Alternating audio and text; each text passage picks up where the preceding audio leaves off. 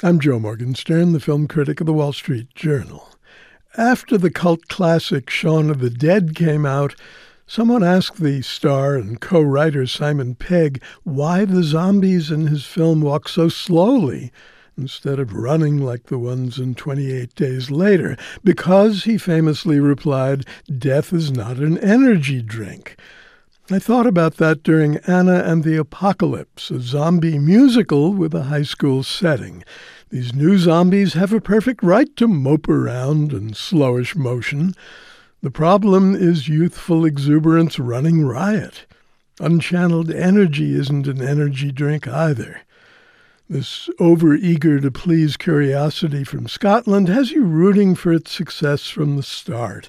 The very notion of a zombie musical is enough to make you laugh. And the heroine shows early signs of being endearing.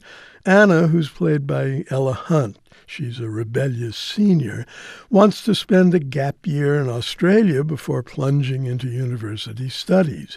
Then zombies threaten to take over her peaceful little town and the rest of the world. How come? The usual reason, some sort of pathogen that sets things in slavering motion.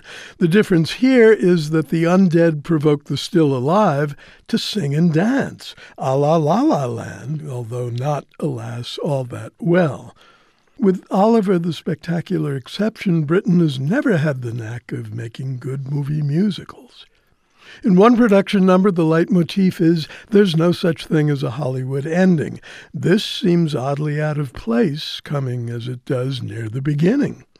Another number, Turning My Life Around, has a buoyant Anna singing her way down a suburban street, but noticing nothing of the zombies around her or the ghastly chaos they're causing.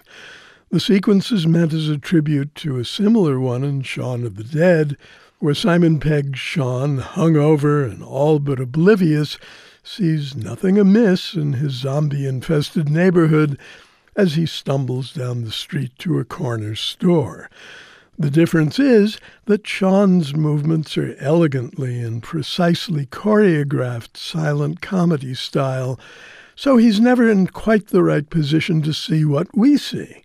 Anna, on the other hand, sees everything we see, but she doesn't react to it because the comic premise is her rigid obliviousness, never mind if the result seems arbitrary.